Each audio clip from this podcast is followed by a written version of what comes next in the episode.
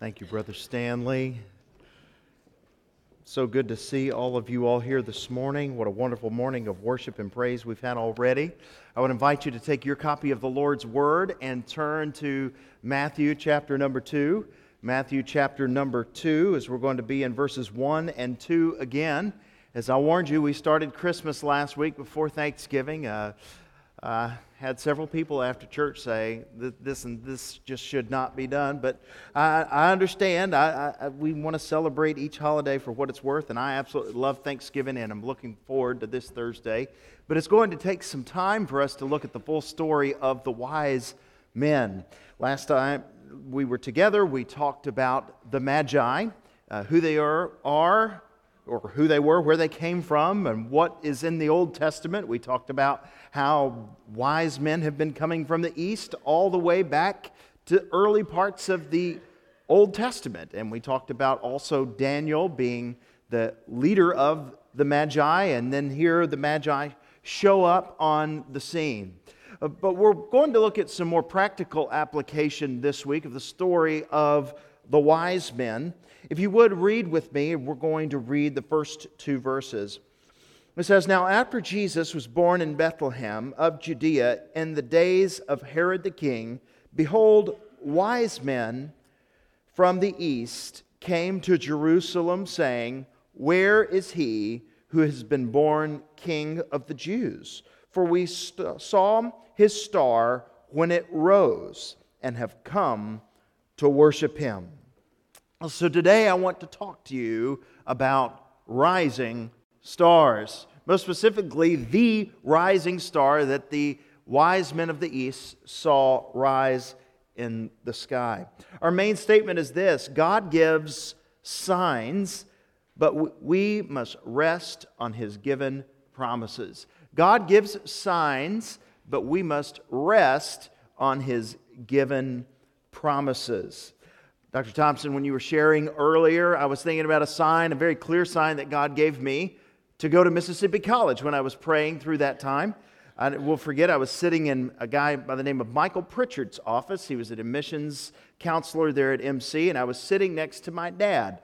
I had narrowed it down to two schools Union University in Jackson, Tennessee, and Mississippi College. And I really had my heart set on Union, but the girl I was desperately in love with told me she was going to MC, so I knew I needed to at least pray about it.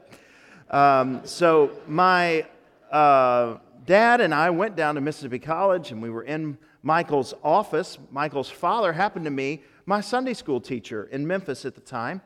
And anyway, I uh, had competed in this thing at, called Speakers Tournament in Tennessee, which um, allowed me to get certain scholarships in Tennessee. And my parents were curious if it would transfer or if Mississippi College would honor these scholarships. And uh, anyway, Michael said, Hold on, let me go and ask. And he stepped out and went and talked to a Dr. Jim Turcotte.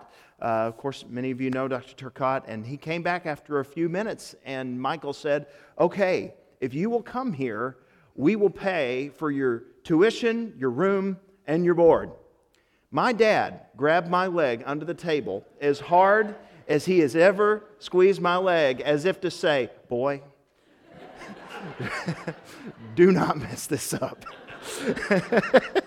and I never will forget that. And for that, I am grateful. So it is just beyond me to just to think that God is going to continue to use Mississippi College to allow people like me, people all over the state, to come and go to school there. But that was a sign for me. Perhaps it was a sign for you today that, hey, at least I need to pray about going to Mississippi College or sending my children there because of this new scholarship. We, we all know what signs are. Let me ask you a question by a show of hands. How many of you all believe that, either large or small, you have seen a sign from God before? God's done something to get your attention. Just show of hands.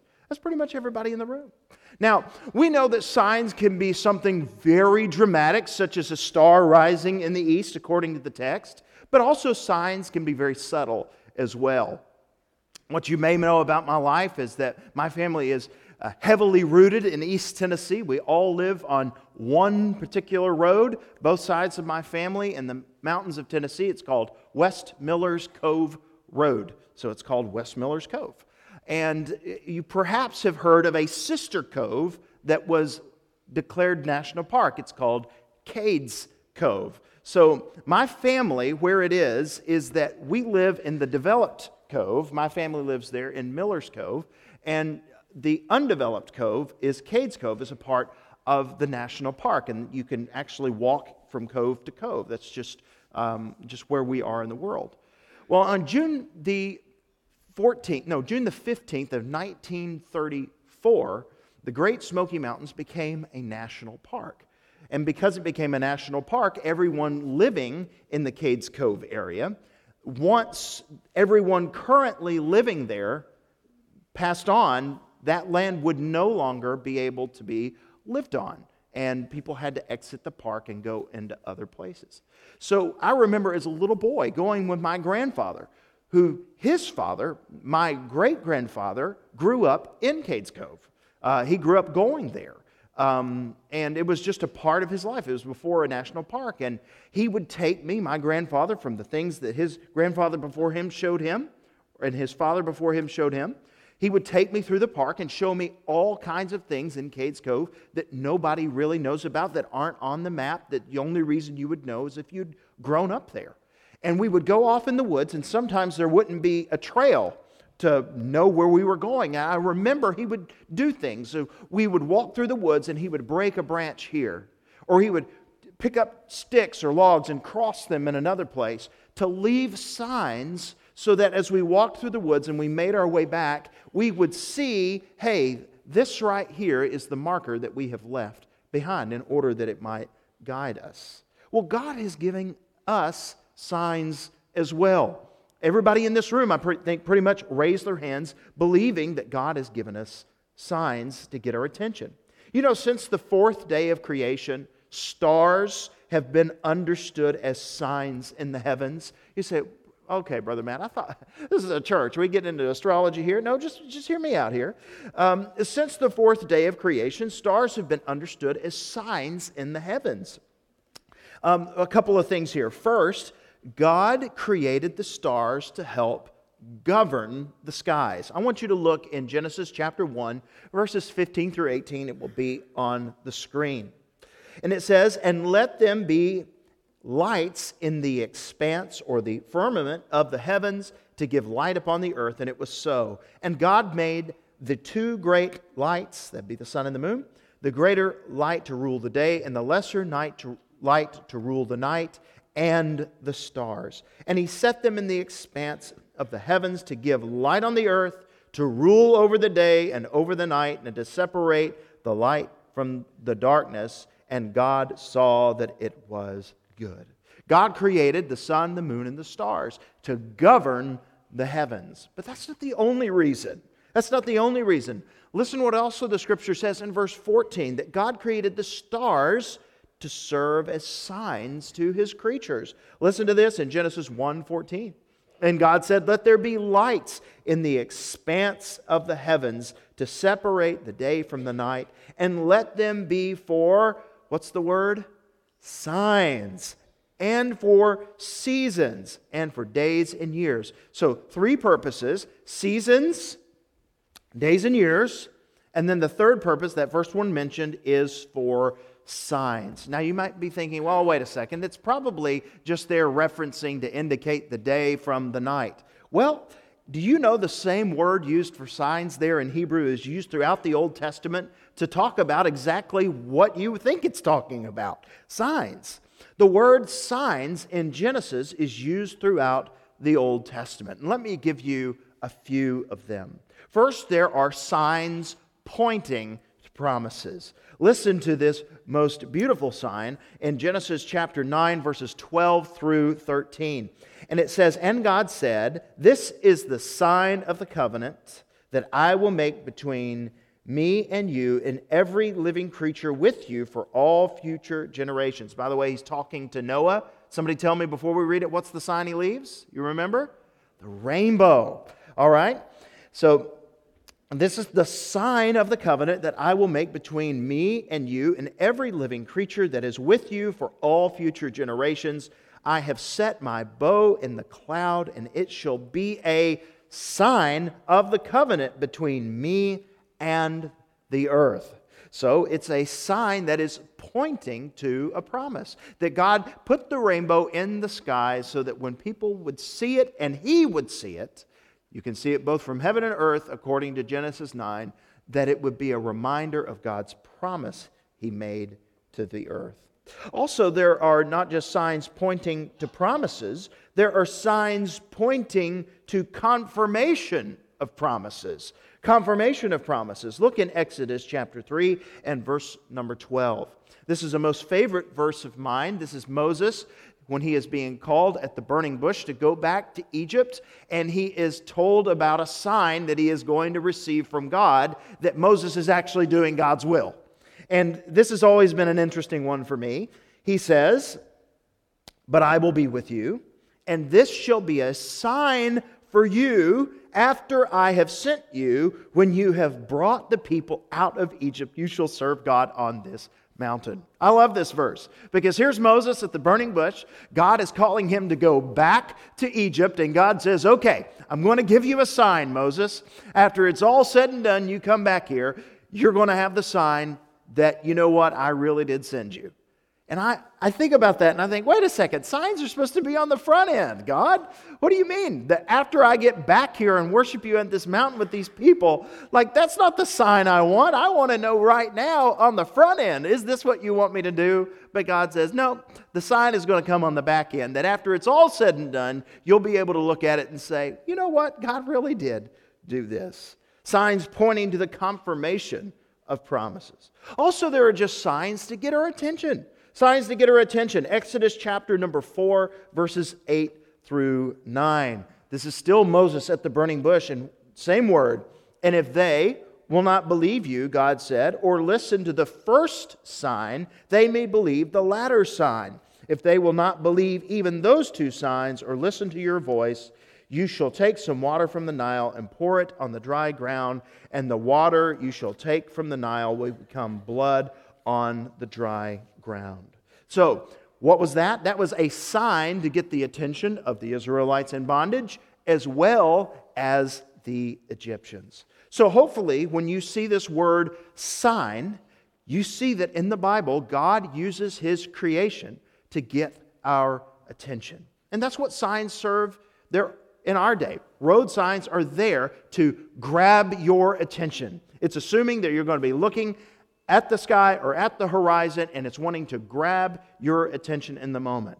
Uh, of course, we have videos today. We watch television screens, we watch computer screens. There are all kinds of ads that are seeking to grab our attention. Well, God uses signs in His creation. According to the Bible, you cannot read the Bible and not recognize that God sends signs to get the attention of His people. So, with that said, though, too often we spend our time chasing after signs.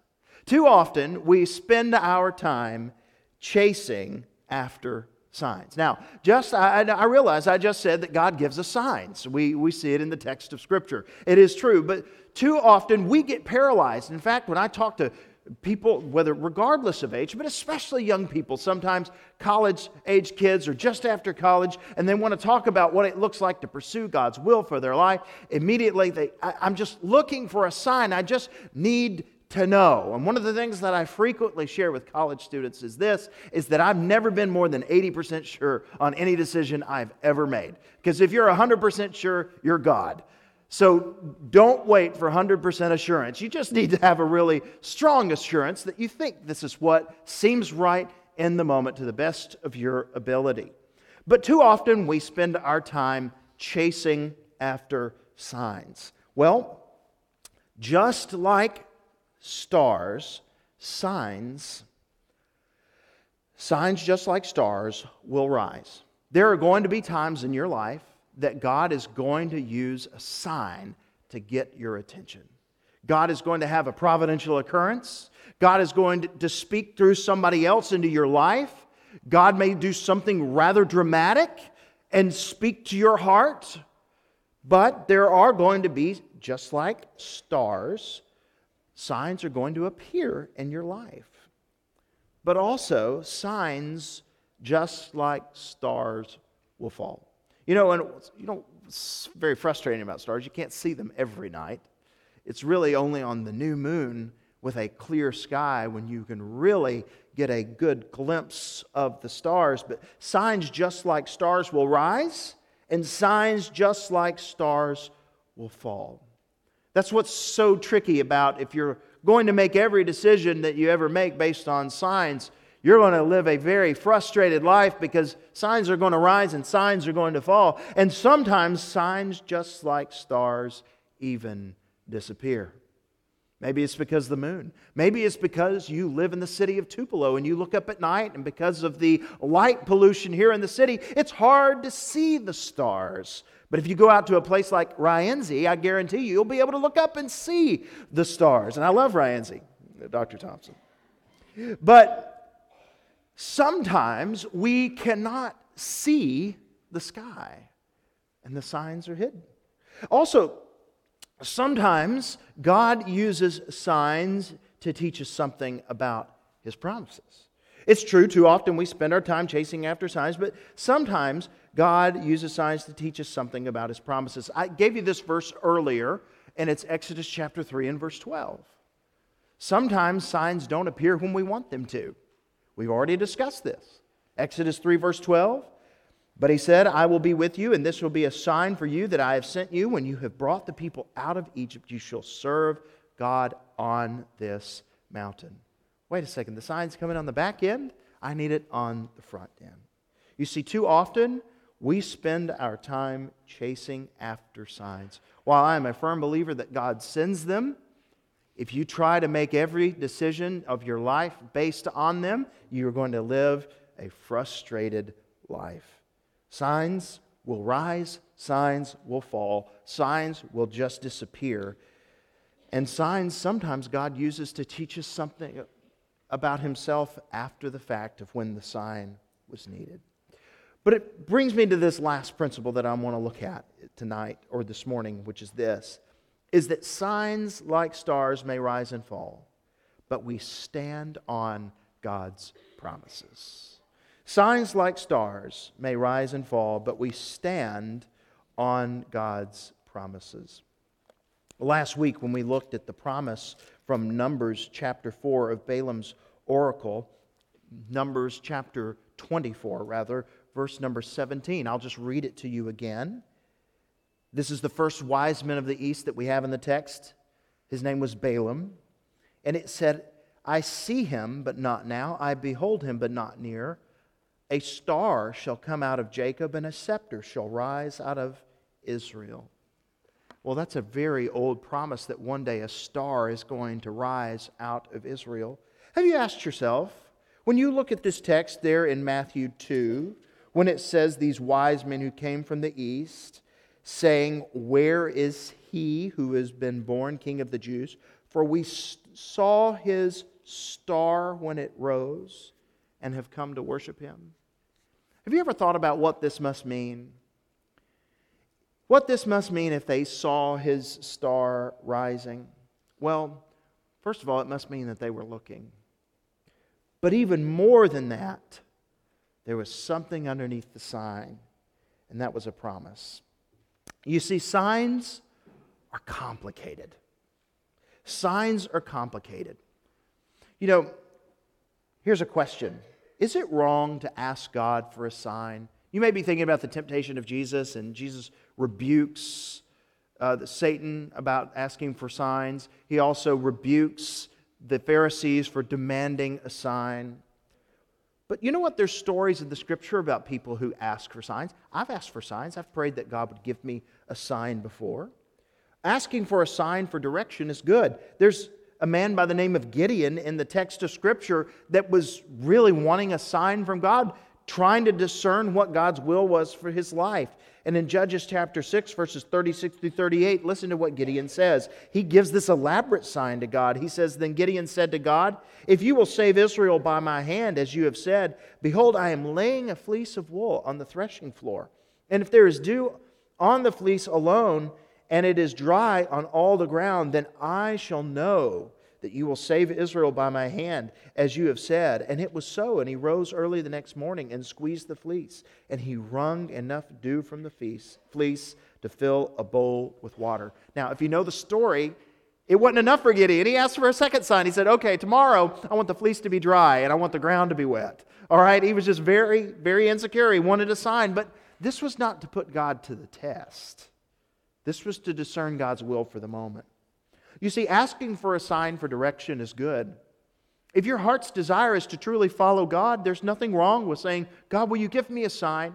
Will you, will you point your way for me? One of the things that, about God's will, let me share with you just a couple of things, is this is that God wants His will for your life more than you want His will for your life. I hope, don't forget what I just said. God wants His will for your life more than you want His will for your life. And also, principle number two is not on your outline, this is free of charge, is that God is more committed to you finding His will for your life than you or I will ever be committed to finding His will for your life and my life, those things. You see, asking a sign for direction is good, but demanding a sign for belief Oh, that's, that's bad. That's found in Scripture. Um, demanding a sign for belief is bad. This is not asking for direction, this is asking from a place of skepticism. Mark chapter 8, verses 11 through 12. The Pharisees came and began to argue with him, seeking from him a sign from heaven to test him. This was not a sign for help, this was a sign to put him to the test. And he sighed deeply in his spirit and said, Why does this generation seek a sign? Truly I say to you, no sign will be given to this generation. Signs are complicated. Asking for a sign for direction is good, demanding a sign for belief is bad. And also, even when you get them, you're like Gideon, discerning them can be difficult. When the wise men saw the star rise in the east, they did not know that that meant that there was a baby born Jesus in Bethlehem and he had been born in a manger and the shepherds came to work. They didn't know all that. They just knew that there was a promise which had been given. You see, discerning signs can be difficult, which brings us to the next two things, then we'll close with a brief illustration here. Is God's promises are straightforward as opposed to signs. Signs rise and signs fall, but God's promises are straightforward. Signs can be so difficult to understand at times. Is this what this means? Are you really getting my attention for this, God? Is this really what you want? It can get complicated. But God's promises are straightforward. Listen to Joshua chapter 21, verse 45. Not one word of all the good promises that the Lord had made to the house of Israel had failed. All came to pass. Oh, I love that. You may have difficulty discerning the signs from the heavens. You may have difficulty discerning God's will for your life, but not one promise God has made to you is going to fail. Not one God, promise God has made to me is going to fail. Listen to 2 Corinthians chapter 1 and verse 20. It says, For all the promises of God find their yes in him. That is why it is through him that we utter our amen to God for his glory. God's promises, they're not dependent upon your understanding. They are steady in the heavens, steadfast always, and they will not fail. So it brings me to this. As you build your life on the constant and consistent promises of God. Listen to your pastor, listen to your friend today. I'm not telling you don't look for signs. I'm not saying don't pray for signs. That's good. People in the Bible did that. But you don't build your life around signs, you build your life around promises. Why were the wise men searching the skies at night? Because a promise had been uttered back in Numbers 24 17 that one day a star would rise out of Israel. Hebrews chapter 10 and verse 23 says this Let us hold fast to the confession of our hope without wavering, for he who promised is faithful. Uh, Devin, are you, you here in this room at this moment? If you'd come at this time, are you, is he here? Oh, you're back there, my brother. This is Devin Lecky. Uh, Devin is a faithful member here, First Baptist Church of Tupelo, and I uh, found out Devin has some serious skill. How many of you all know what this is? A Rubik's Cube. Now, how many of you all, if solving this were conditional on going to heaven wouldn't make it. I think pretty much a lot of us. Okay. But anyway, I have several Rubik's Cubes here. Um, first of all, I have no idea how to work these, okay? The reason this one is solved is because Devin solved this for me on Tuesday, and it's been in my truck all week long. And my daughter picked it up, Lucy, in the back seat this week, started playing. I was like, no, don't touch it. Don't touch it because I can't fix it if it breaks. Okay, but I have several Rubik's Cubes here. Um, one is it's all mixed up. One is another one right here that has one side solved. I believe there are going to be some images on the screen here to show you the difference between these. And then one, this is what you're actually trying to achieve. Here are the different Rubik's Cubes. This is what we're trying to achieve. Now, Devin, I'm going to hand this one to you that is unsolved, and I'll let you just go ahead and start working on it there. But I'm going to ask you some questions as you're working on it. It seems as when I work on this thing, um, I can't get anywhere because no matter what I move around, it changes something else. And when I try to line things up, or would you rather start with this one? uh, when I try to line things up, it just messes up. Um, what is the core principle of solving the Rubik's Cube? Yeah, so this is a three by three. Uh huh. And what that means is the center piece on each side will never move. It can rotate, but it will remain constant the entire time. And so you can base any algorithm off of that side. This side will always be blue no matter what, even if all the other colors are not that same color. So, what, what you're telling me is when I'm holding a Rubik's Cube, that one right there in the middle on each side, that is the color of that side. So, that right there, let's just start with orange. But, but um, let's just start with orange. Right there, this is the orange side, correct? Correct. Okay, so if I turn it over here to blue, this is the blue side. Even though all of these colors around it have other colors, it, it doesn't matter. This is the core. So if what you're telling me is if I try to solve this by chasing all of these colors on the perimeter of each side that I'm hopelessly lost. And the only way to solve this is no matter how complicated or simple it becomes, I have to keep building this solving around the constant core, correct? Yes, sir. Because this core, no matter how much I move it, will not change. Friends, the reason I asked Devin to share this, and by the way, if Devin had time, he could quickly solve this. I watched him just do it just very quickly this week. Is our life is like this. There will always be signs, all kinds of colors, all kinds of things and opportunities all around us. But if you spend your life chasing them, life is going to be very complicated. Because remember, you're never going to be more than 80% sure about anything.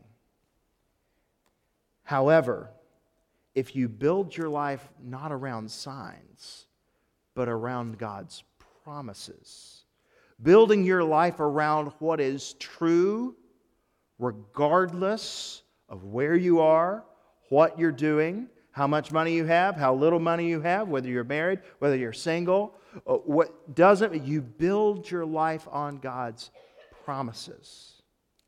Yes, look at the signs over time. God may use a sign to get your attention, but your life is not defined by signs.